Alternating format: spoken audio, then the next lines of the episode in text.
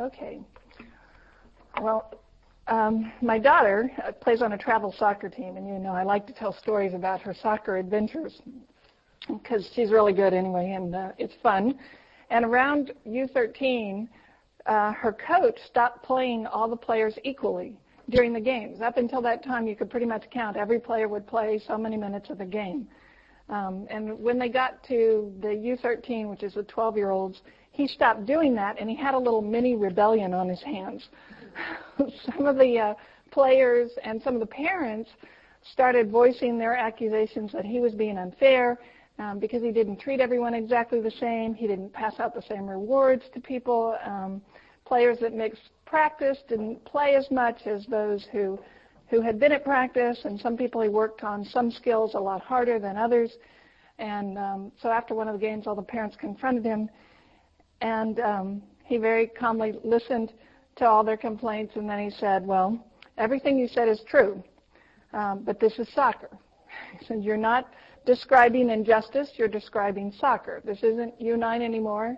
And um, basically asserted he's the coach and he has the right to make his own judgments, and that players under his uh, command are, are exactly that. They're under his authority, and they're players, not equals. So um, that's essentially what's going on today in our discussion of Romans 9.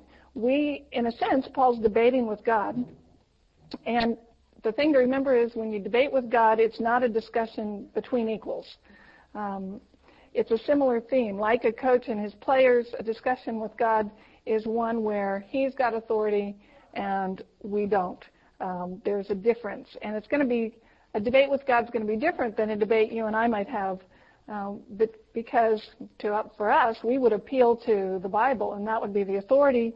With God, there is nothing to appeal to above God. God is the, is the standard, and that so there's no standard of justice above God to which God should be held. So the other thing to remember as we go into this is that debate with God generally changes us, not God. So um, you know, he doesn't need to have philosophical discussions with us. He does invite us to speak to him and to learn from him and to listen. And the questions that are raised in this chapter, I think, are important and inevitable, and we shouldn't be afraid to ask them. But in the end, in the long run, the, the one that's going to change in the debate is us. It's going to be about us. He doesn't need information from us. He doesn't need answers. So I think as we confront these, we have to be ready for the fact that we're going to discover things about ourselves we're going to learn about God, and that's going to affect us and maybe revolutionize us or change us. So the, the debate with God takes place for our sake, not for His sake. And the other um, thing to keep in mind as we go into this is we can't fit God into our theological box. Um, I think part of the problems when you hit a chapter like Romans 9 is we've grown up thinking of God as this safe, tame, kind of easy to understand sugar daddy who you know answers all our prayers and gives us what we want, and he, we kind of fit him into our comfortable little box that we've made for him. And then we hit a passage like Romans 9, which kind of forces us to break through all those walls in the box. And um, yet you just have to realize that God's bigger than any theological box we design. So let me review where we are. We're in Romans 9, and uh, well, let me review where we are in the book. The first eight chapters that we studied in the fall, Paul gives us his argument that we are justified by grace on the basis of faith in Jesus Christ, and that alone. And that raises the question at the end of that section of is the gospel too good to be true? Is it such good news that how could it possibly be that good? And that's really what he's answering now. And the way he's answering it is saying, okay, let's look at how God dealt with Israel. If God set the Israelites apart and made them his people and chose them and called them, and they've turned against him. They've rejected him in, some, in large numbers. Then how do we know he's trustworthy? How do we know that he's called us and he's and we're not going to fall away too? So the underlying question is, is the gospel too good to be true? And the way he's answering that is saying, well, how did God deal with Israel? If he was trustworthy with Israel, then we know he will be trustworthy with us. So that's the whole set, the 9 through 11, chapters 9 through 11 are, are really discussing that theme, and they're all one unit. So last week we looked at the first 13 verses, and in that section, Paul argues that God does not base salvation on natural privileges like inheritance or ancestry or education or opportunity. Um, all those things are blessings and they're great to have, but they don't guarantee you salvation. So just because you're born into a Christian family does not mean you necessarily will be a Christian in the same way just as you were born Jewish in the line of Abraham doesn't mean you were necessarily um, chosen. So the second principle he pulls out of that then is that salvation is always based on divine promise. So God himself promises to act and he acts. He promises to save some and he does. And that was in the section with Abraham and Sarah where the birth of Isaac was a, a biological miracle to make partly to make the point that it is God who will bring about salvation. And then the third point, which is probably the hardest one for us to, to deal with, is that God's choice is not based on the behavior of individuals. That's the one we have a hard time with. He looks at Jacob and Esau and he says they were twins, they were of the same father, um, and before they were even born and had done anything either good or bad, God had declared that he would, says, Jacob I have loved and Esau I have hated. So salvation is based on God's promise. It's not based on human works. It's not something we've done to earn.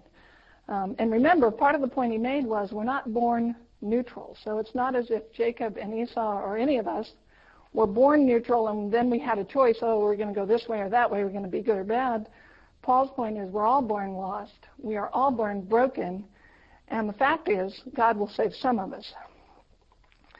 So, that raises a question, well, if it's not natural advantage, what, what is it? How does God choose? And Paul's going to answer that um, in the section we're going to look at today, starting in verse 14. So that's the question we're going to take up now. And actually, this is a hard section, but it's a wonderful section because we're going to get answers to questions I've always wanted answers to. Is it fair? He's going to deal with that directly. Well, is it fair for God to save Moses and not Pharaoh, or to save me and not my brother, or how fair is that? He's going to deal with that. And he's going to answer the question, well, if we're born sinful and we can't do anything about it, how can God blame us? Haven't you always wanted an answer to that? Paul's going to give you four answers to that question. Um, it, I was so happy to find this in one sense because I've read all these, you know, books and papers and people dealing with these questions and why is there sorrow in the world, and no one ever looked at Romans 9. It's like, we have an answer. We have four of them. So it's going to be a great day. You're going to love it. All right, let's start in um, 914. What shall we say then?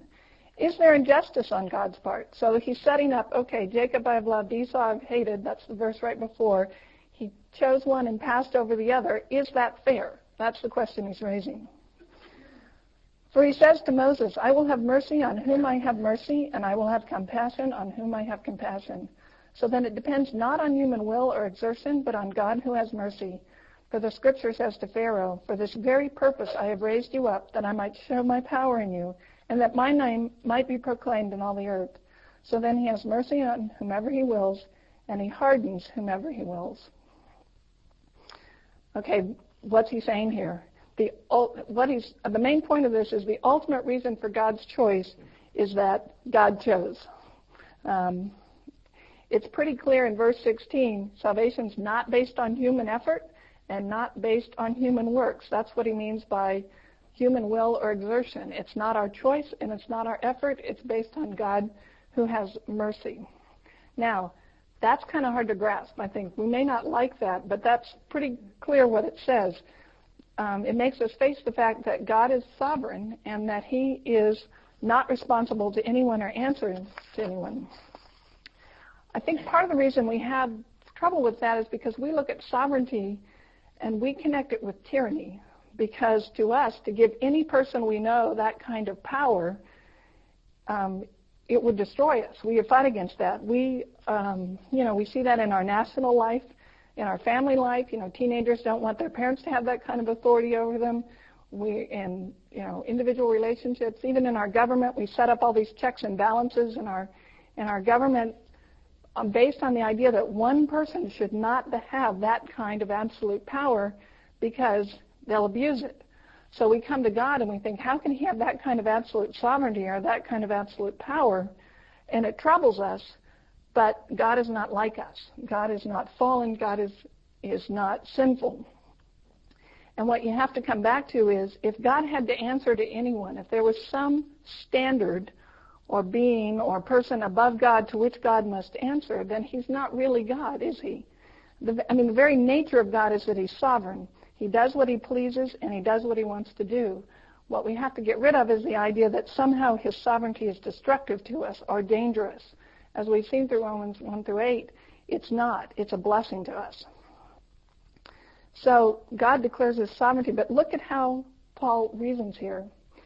For he says to Moses, I will have mercy on whom I have mercy, and I will have compassion on whom I have compassion. The first thing to remember is we don't start out neutral, we start out condemned. And we saw that in the, the first four chapters of the book, um, that we all begin life with this spiritual disease. We all begin fallen. We're born in rebellion. We don't start out neutral and then we're rewarded for positive living or condemned for negative living. We all start out condemned, and God in His mercy rescues some. Now, it's interesting to me that He picks Moses and Pharaoh as His examples. Um, Think about this for a minute. Moses is one of probably the exemplars of the faith. He is one of the best people who lived. And Pharaoh, by contrast, is among the worst. Moses was called a friend of God. He's said to have been the meekest man on the face of the earth. His humility, his gentleness, his godliness is commended in the scriptures. Um, he's repeatedly talked about how much he loved God and followed him. And um, yet God says, I will have mercy on whom I have mercy and compassion on whom I have compassion. And this quote is taken from Exodus 33, which was one of the high points of Moses' life. In that section, Moses is entering into the tent um, where God meets him, you know, and the cloud comes down and settles on the tent, and all the people are kind of standing outside, you know, with their jaws on the ground, amazed that Moses has just walked into this tent and then the Shekinah glory of God has settled down on it. And uh, God drops down in their midst. And it says that God spoke to Moses as a man would speak to his friend. That's a pretty amazing claim. And then, so this is one of these moments where Moses is in God's presence. He's, it's rather remarkable. And then in the midst of that, God says, I will have mercy on whom I have mercy. What's he saying? Don't conclude that there's something about Moses that made him so special that I would treat him this way. Even at our best, God's saying, I will have mercy on whom I have mercy. So there's not something, you know, winsome or special about Moses. He's announcing, I'm going to do what I'm going to do. I'm going to choose who I'm going to choose, and I'm not responsible to you because of something I see in you. So he's looking at Moses at his best and announcing, it's still my choice. The best you have to offer is not enough to force me to choose you. It's not something that requires me to save. So none of us are worthy to approach God. We receive his mercy because he's merciful and because he's compassionate. So he's saying, here's the best of man. It's still my choice. Now, in contrast, here's Pharaoh, who was among the worst. He was vile. He was cruel. Uh, human life meant nothing to him. He was perfectly willing to exploit the entire Israelite nation for his economic prosperity and his means and destroy those around him to kill his rivals. And yet, Paul doesn't say that God rejected Moses, uh, Pharaoh because he was evil. He says he rejected Pharaoh because he had a plan. He had a purpose. He had a reason, and there was something beyond which, um, beyond just Pharaoh and Moses. He did it that he might be glorified. So when the Exodus took place, it was such a miracle. It, the word of this spread throughout um, throughout the ancient world. And while Israel was wandering around in the wilderness, the people in the land of Canaan were scared to death of them because they'd heard about this miraculous crossing of the Red Sea. Um, it went forth everywhere. In fact, hundreds of years later, the Philistines are still talking about the Exodus. If you look in 1 Samuel 4, they're afraid of the presence of the Israelites because they're going, they're those people who crossed over the Red Sea. They're the ones. Their God did that. And Paul's saying God hardened Pharaoh in order to do something glorious, that his name might be proclaimed throughout the world. So neither the point is neither Moses nor Pharaoh deserved anything but hell.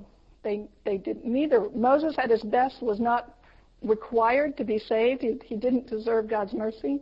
Um, and we don't have the right to presume that. Um, and Pharaoh at his worst was just an example of humanity be, that hasn't been redeemed. So, um, verse 16, 16 sums it up. It does not, therefore, depend on man's desire or effort, but on God who has mercy. Now, Paul takes up the next question. You will say to me then, why does he still find fault? For who resists his will? And that's our gut reaction, isn't it? Well, if it doesn't depend on us and we're born this way and we can't do anything about it, we can't change ourselves, why does he still find fault? Why does God say, um, um, you're still to blame? I mean, I think that's um, that accusation. I think we'll hear day to day in in all forms, um, and it comes up. Well, if God is sovereign, why is there still evil in the world? Um, if God is sovereign, why does He let good people suffer? I mean, it's just, it's all the same question. And he's asking, okay, if Pharaoh couldn't resist his will, and God used him to, as part of this plan, to bring Moses and the Israelites out of the out of uh, Egypt, and Pharaoh is merely an instrument in his hands, and so God uses people, at least some people, lets them do evil because He's got purposes. How can He turn around and blame them for them? Okay, that sounds really logical. Um, in it, I, as I said, it's a question I've always wanted to answer, and Paul's going to give us four answers to that. So let's look at the first one. Verse 20. But who are you, O man, to answer back to God? Well, what is molded? Say to the molder, why have you made me like this?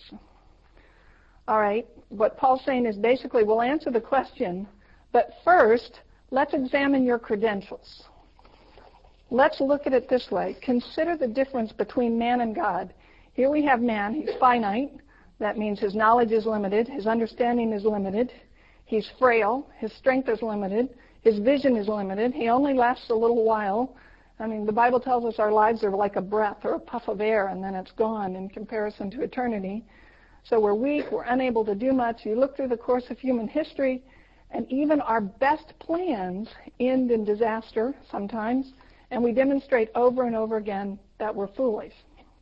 So with all our logic, with all our blessings, we make these atrocious blunders, you know, on the big scale and on the little scale. You've probably had instances where you're really trying to do the right thing and you end up hurting someone. You know, it's like I didn't mean to do it. You know, I had the best of intentions. I was trying so hard to do something good for my family or my neighbor, and I ended up stepping on their toes.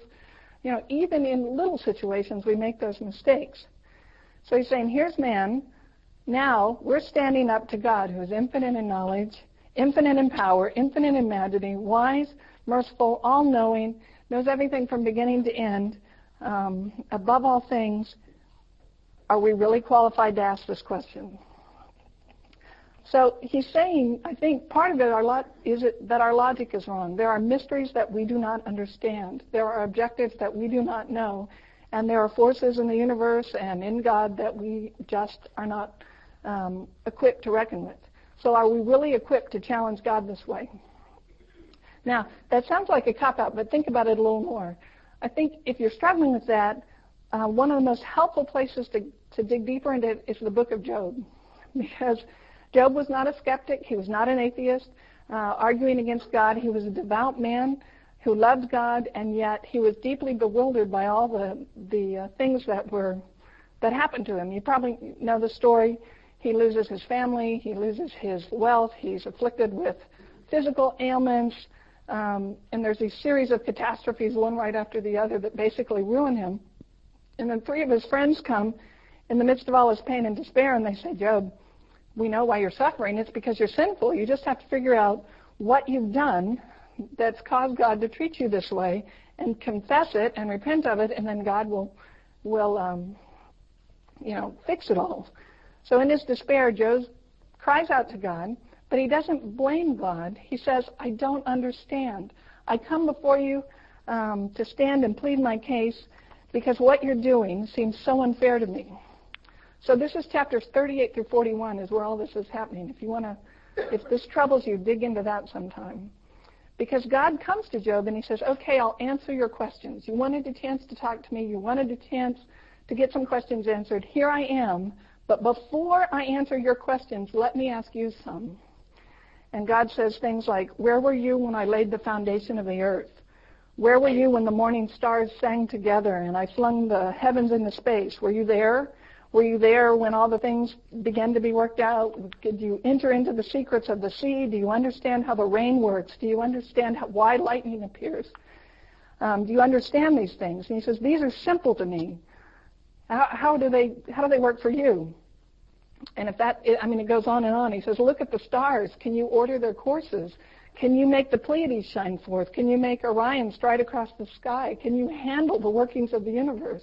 Can you handle Satan?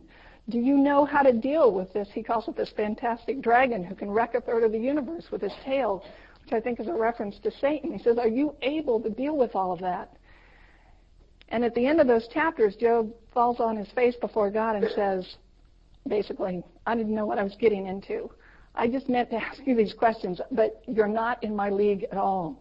Um, and he puts sackcloth and ashes on and he repents. And he says, basically, I have nothing to say. Um, you are God and I'm not. And that's the force of Paul's argument here. Who are we to judge God and say, you're not being fair because we don't understand even a tiny fraction of the things that must be known to answer those questions. So how do you argue with a God who is so far above us? So that's the first answer he gives. But he goes on, and it, his second argument follows from that. Um, in verse 21, he basically says, even among men, there is a form of sovereignty that we exercise, and we have a right to exercise it. So why would we question God's sovereignty? Let's look at that. Has the potter no right over the clay to make out of the same lump one vessel for honored use and another for dishonored use? So he's saying, okay, you've got a potter, he's working at his wheel, he has one lump of clay, he divides it in half. With this half, he makes a beautiful vase to display in the living room. And with this half, he makes a slop jar. And that's okay, right? Do we question his ability to do that? He has that right. Men exercise that kind of, of sovereignty and authority. So why would we not expect that God has it? Well, at this point, you'd say, hold it, we're not clay. we have, you know, uh, sensitivity and emotions and feelings, and we have wills, and we, we are aware of our existence, so your analogy doesn't hold. But think about it. We have that kind of authority in our own lives. Um, think about the way we treat plants and animals. Doesn't a gardener have the right to rip out whatever plants he wants and put new plants in? I mean, I threw away my Christmas of when all the red leaves dropped off. it was still, I still have the cactus. I do. I still have the cactus. the leaves dropped off, but I didn't throw that one away. but, but the question is, don't, can't I make that choice? Do my neighbors have the right to come into my house and say, you killed a plant? I'm sorry, we're, we have to swear out a warrant for your arrest. Um, it was living. It, it could have survived if I'd taken care of it, but I didn't want to. Or think about a farmer. Why are you laughing at me? I did keep the cactus because I knew you guys would come to me and say, what about the cactus? Um, the cactus was a gift from the group for those of you who knew that I got it at Christmas. So, all right, back to being serious. Does a farmer have the right to go through his herd and say, "We're going to pick these cattle for slaughter, and we're going to keep these for the next for breeding or whatever"? Doesn't he have a right to make that that say? We have that kind of authority. Now, granted, it's a delegated authority from God, and there are, you know, groups today who are trying to challenge that authority. But I think that's what he's getting at, that when God gave us dominion in chapter 1 of Genesis or repeated in chapter 2, part of that dominion is we have that right to make those choices. You know, when a fly comes into your kitchen, do you swat it? You don't even think twice. You know, if you get crickets in your basement, you kill them. You know, if you had a turkey for, for Christmas dinner, did you, did you blame the farmer because he raised that turkey just for that purpose? Of, of providing a Christmas meal. So we, you know, should we go pick at him because he made those choices?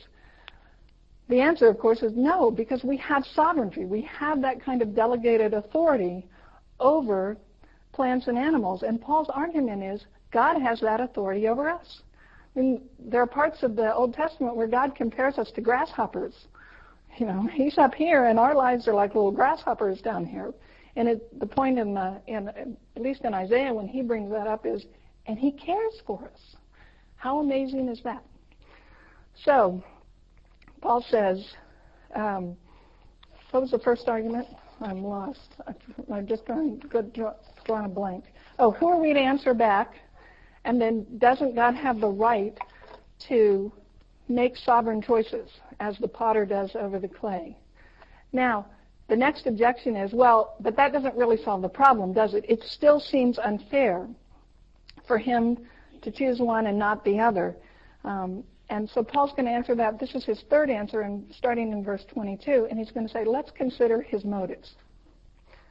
What if God, desiring to show his wrath and to make known his power, has endured with much patience vessels of wrath prepared for destruction, in order to make known the riches of his glory for the vessels of mercy which he prepared beforehand? Wait a minute. I think that's the NIV. Let me read the ESV. It's a little easier. What if God, desiring to show his wrath and to make known his power, has endured with much, much patience vessels of wrath prepared for destruction, in order to make known the riches of his glory for the vessels of mercy which he prepared beforehand for glory, even us, whom he has called, not from the Jews only, but also from the Gentiles. And indeed, he says in Hosea, Those who were not my people I will call my people, and her who was not beloved I will call beloved. And in every place where it is said to them, You are not my people, there they will be called sons of the living God. And Isaiah cries out concerning Israel, Though the number of the sons of Israel be as sand of the sea, only a remnant of them will be saved. For the Lord will carry out his sentence upon the earth fully and without delay. And as Isaiah predicted, if the Lord of hosts had not left us, off, left us offspring, we would have become like Sodom and become like Gomorrah. So Paul's saying, what if God has purposes and objectives that we don't see, that we don't understand? Doesn't he have the right to do that? And he's suggesting, what if one of those objectives was to display his power and his mercy by enduring basically blasphemous men? What if he's demonstrating this amazing patience and long suffering by letting uh, centuries of foolish, ignorant men blaspheme him and talk against him and um, claim that he's dead, and he listens to that and then he still saves some. What if he listens to all this, I don't know, what would you say, cheap and, and blasphemous and foolish things that people do and say about him, and yet instead of responding in anger, he responds with patience and endurance and puts up with it. So he's saying one of his motives may be to teach us something about his character. And maybe what he's trying to teach us is patience and long suffering and compassion and mercy. The other thing he implies in here, which I'm not sure, I, and I will give you this as take it with a grain of salt. I'm not sure, but it sure seems to me like one of the things he's saying is, what if it some must be lost in order for some to be saved?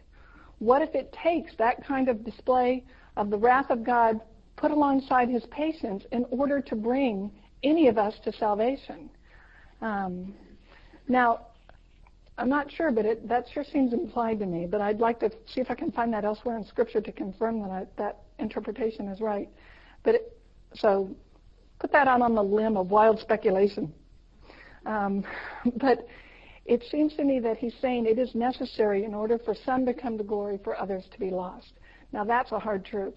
Um, and you have to put that along the sides of there are factors that we do not understand and things about God that he has not yet revealed and that I think he will someday, but for now he doesn't, probably because we couldn't handle it, because we are not just equipped to um, to get it.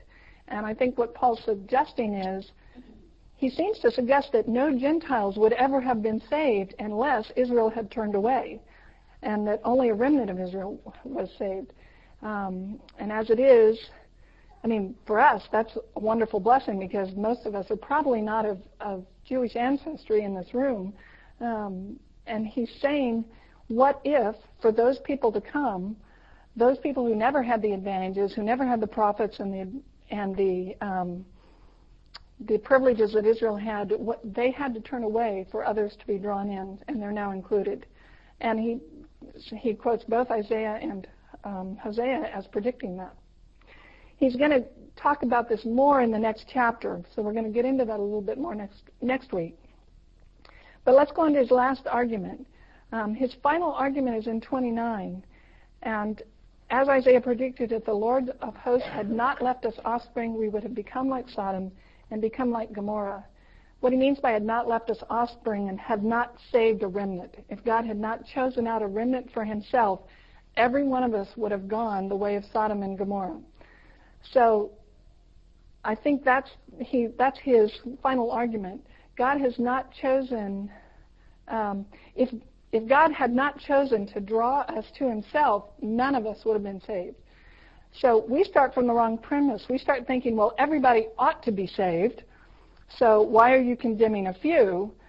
But the the real answer is everybody ought to be condemned, and God is saving a few we're all born lost. Remember chapter 3 when he says, There's none that has, uh, no one has done good, no one, not even one, none seeks after God.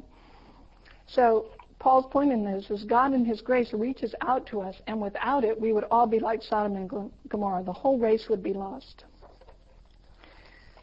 Okay, then he closes with this really remarkable paragraph. Um, and I think part of it is he's saying, he says, What shall we say then? And I think people are saying, well, how do you know if anyone's saved then? If you can't tell by the fact that they're Jewish or that they have this inheritance or these advantages, if you can't tell by the choices they've made, how do you know? How can you look at someone and know, or look at our, how do we look at ourselves and know whether or not we were saved? And that's what he's answering in 30 to the end. What shall we say then? The Gentiles who did not pursue righteousness attained it, that is, a righteousness that is by faith. But Israel, who pursued a law that would lead to righteousness, did not succeed in reaching that law. Why? Because they did not pursue it by faith, but as if it were based on works. They stumbled over the stumbling stone, as it is written, Behold, I am laying in Zion a stone of stumbling, a rock of offense, and whoever believes in him will not be put to shame. I think the force of that little paragraph is saying, you know whether someone is saved or not by how they react to Jesus. That, that's the stumbling stone that's in Zion. So um, if you look at your life and you're wondering, is God drawing me to Him? Am I saved? Am I a believer? Or you're looking at someone else's life, how do you know whether you've been saved or not? And Paul says the way you can tell is by how you'd answer the question, who is Jesus and what did He do for you? It's like, and the analogy is you're walking down a path and there's a big flat rock in the middle and you can either fall over it or you can stand on it. And he's saying, People trip over it when they reject Jesus, or they stand on it and they gain life, and they will never be disappointed. So the Jews who were determined to work out their salvation on the basis of their own behavior and their own good works and the law stumbled over that stone. They rejected him, um, and because they wouldn't admit they needed a savior. But for those who saw that and said, "I can't reach that standard. I need a savior," He says that's evidence that you've already been drawn by the Spirit of God. The fact that you're even asking the question, "Do I am I saved?" is a good sign because it means you want to be saved. And God must have put that desire in your heart. If you weren't asking the question, or if you're answering the, asking the question, it's because God is at work in you. Without it, Paul's saying we would be like Sodom and Gomorrah. We wouldn't care. We wouldn't want to be saved. We wouldn't even ask the question, does God love me or has God saved me? Because we wouldn't care. We wouldn't want to be saved. So the testing point, the crisis, if you will, for humanity is who is Jesus Christ and what did he do for you? You can be very religious. You can spend hours and hours or even a lifetime pursuing religious pursuits. But if you haven't answered that question, who is Jesus, you've missed the point of, of faith. God put him down in the midst of society to reveal those whom he called and those who he didn't. And you can see Jesus taught that plainly. He says, No one can come to the Father no one can come to me except my Father draw him. In John 6, and also in that section, he says, All that my Father has given me shall come to me. Him that comes to me, I will never, never cast out. So, what's left for us? I mean, how do you respond to a passage like this? Paul's told us God is not a tame lion, essentially. He's bigger than we even think. He's sovereign in ways we can't even imagine. We are not qualified to answer the questions that he that we want because we don't have the understanding he has. Um, and but the thing that we do need is to know who Jesus was, and that's we can handle. That we can figure out, and that we can come to. So I think the response is to say thank you that you that you brought us, that you called me. Let me stop there because I know you probably have questions. So let me just pray to close this, and then I'll give you a, some, a chance to respond. Father, how this passage puts us in our place. It's hard to come to it without realizing afresh how desperately dependent we are on your saving grace. And I pray that you would be continually reminding us of that, that we did not save ourselves, we could not, we didn't even initiate the desire to be saved. That all comes from you. But we thank you and praise you that you didn't leave us as you could have in our lostness and, and in our in our sinfulness. You could have in your justice destroyed us. Um, but you did not. And we pray that we would be ever grateful and reminded of that, that you have called us and redeemed us and brought us to yourself at great cost to yourself. We pray that you would be working these truths into our lives, giving us the patience and the to continue asking and seeking where we're confused, to continue to come to the scriptures for the things that we don't understand, and to continue to trust that even though the answers may be hard, that the truth is ultimately what will set us free. In Jesus' name, amen.